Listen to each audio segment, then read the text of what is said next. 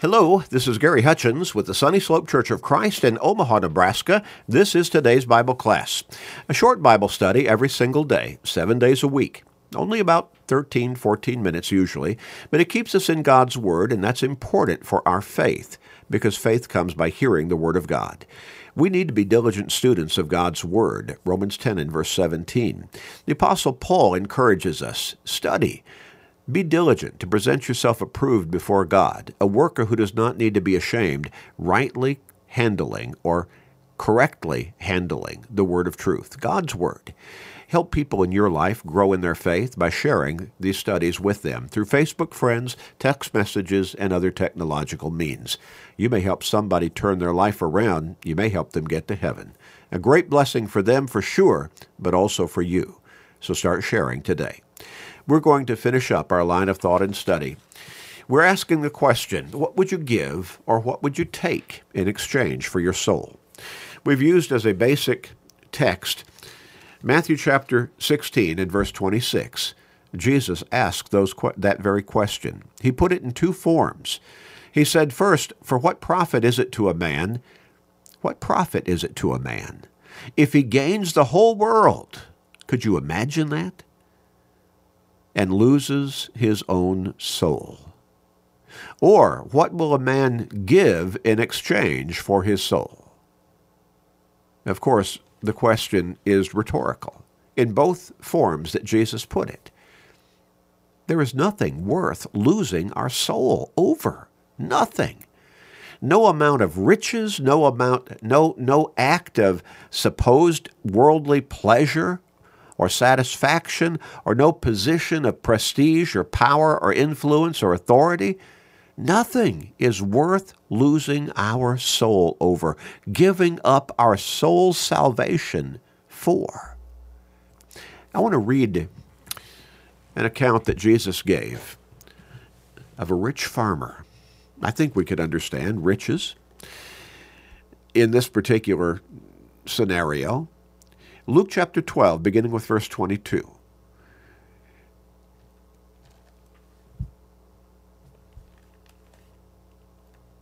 I'm sorry, going back to verse 16. I'm sorry. Uh, I was a little bit ahead of myself there. Luke 12, beginning with verse 16.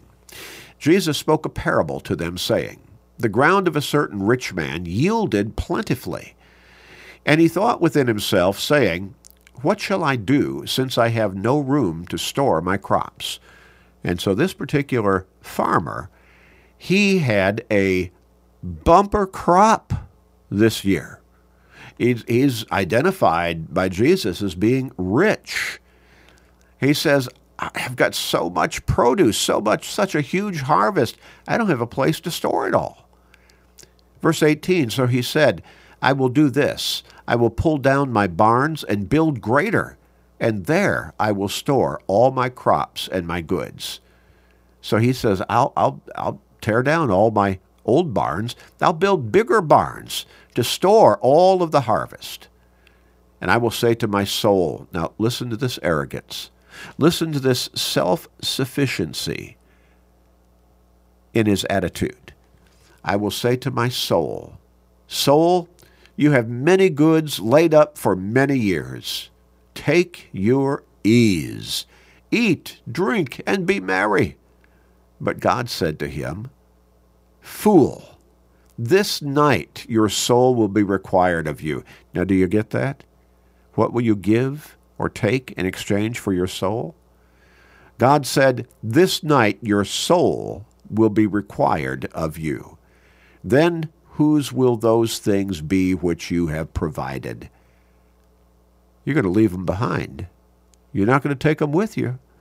They're not going to buy you eternal life. So, Jesus goes on and says, So is he who lays up treasure for himself and is not rich toward God. What are you giving? What are you taking? Or maybe I should put it this way Are you giving? Now be honest with yourself. You're not you don't have to answer to me, but God knows the answer already. Are you giving something or are you taking something in exchange for your soul's salvation? For your eternal life with God the Father, God the Son, God the Holy Spirit in heaven. This Jesus was trying to get across in this particular parable. This rich man, this rich farmer, he suddenly had more than he could store in his barns. He had to build newer barns, bigger barns to store all of his harvest and his goods. And he took absolute self sufficiency and security in that bumper crop, in all that he could put in his barn, stored them up, and he just, and notice how he addressed himself. I will say to my soul, Soul, you have many goods laid up for many years. Take your ease, eat, drink, and be merry. Could we say, kick back Enjoy the pleasures of life. You got it made. But God informed him, You have been foolish. In fact, the text calls that rich man a fool. And God informed him that that very night he was going to die physically. And then God posed the question, the rhetorical question to him. Then whose will all of these goods that you have laid up, whose will they be? And the sense being, you're not going to take them with you. You're not going to enjoy their supposed security in your physical life. Somebody else is going to get them. And Jesus said, So is he. So is he who lays up treasure for himself and is not rich toward God. Do you know people in your life? Maybe you have struggled with this yourself that the driving force is accumulating more money, more things that money can buy, more material possessions, more positions of prestige, of success, supposedly from a worldly perspective. And supposedly, again, that giving you that sense of self security and self sufficiency. Do you know people in your life who have died and left money behind? Left fine homes behind? They didn't take any of it with them, did they? You and I will not take any of it, any of what we accumulate with us. I heard the story of a man who apparently owned a vast ranch or piece of property such that a visiting preacher, after he had preached that particular day, this particular man brought him to his house. And he and his wife fed him and then he took him out to his helicopter. Now imagine how his position in life must have been to be able to own a helicopter. And he took the visiting preacher up in the helicopter to show him. And apparently that was something he figured this will help me be able to show him all that I own in an easier fashion than driving him around my place. Maybe that would have taken too long. And so he took the visiting preacher up in the helicopter and he flew him over his property, showing it to him. And he was obviously proud of it. And after a while, he asked the preacher, What do you think? And the preacher responded in such a way that I'm sure caught the man totally by surprise. The preacher said, I think it's all going to burn up one day. you see, the preacher was trying to get the man to refocus. Refocus. One day this world is going to be destroyed.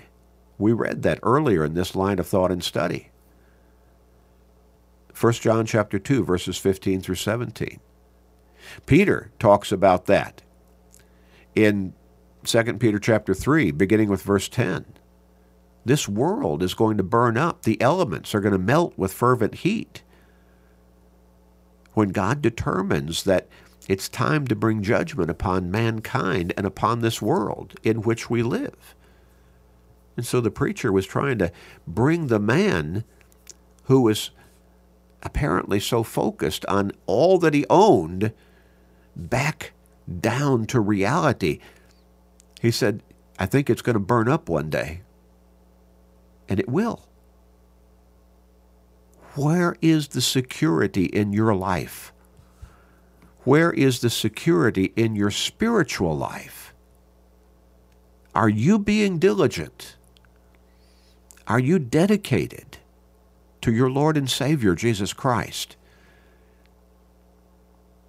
Are you a dedicated Christian? Have you been baptized into Christ for the remission of your sins, immersed in the waters, as we're taught in the Scriptures? Acts 2 and verse 38, Acts 22 and verse 16. He who believes and is baptized shall be saved, Mark 16, verses 15 and 16. Are you living your life for the Lord? Galatians 2 and verse 20. Have you made the Lord the master of your life, or are you still trying to control everything yourself? Are you focused on eternity, on heaven? I've said this many times. If you don't get to heaven, it doesn't matter what you've accomplished from a worldly perspective in this physical life. It doesn't matter how much you've accumulated materially, financially, what position of authority and prestige and success you have aspired to and achieved. If you don't get to heaven, your life is an utter failure. Are you taking something? Are you giving something in exchange for your soul? Is somebody you know, maybe a family member, are they giving or taking something in exchange for their soul? Won't you help them? Won't you help bring them back down to earth, so to speak? Come back to reality to get the focus of eternity? We'd like to help. We'd love to send you a free Bible study. You can contact us through our website at churchofchrist.com. Churchofchrist.com. You can click on the email link and contact us that way. Or you can call us at 402 498 8397. 402 498 8397. We'd love to help. We want to help. Let's pray. Father, help us to see, help us to refocus.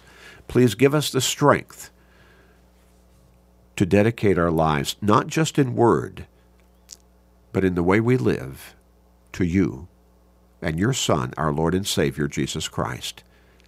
Help us to keep focused on the value of our soul and that nothing compares to that value. Help us Guide us to be with you forever in heaven. We pray. Please forgive us of our sins. In Jesus' name, amen.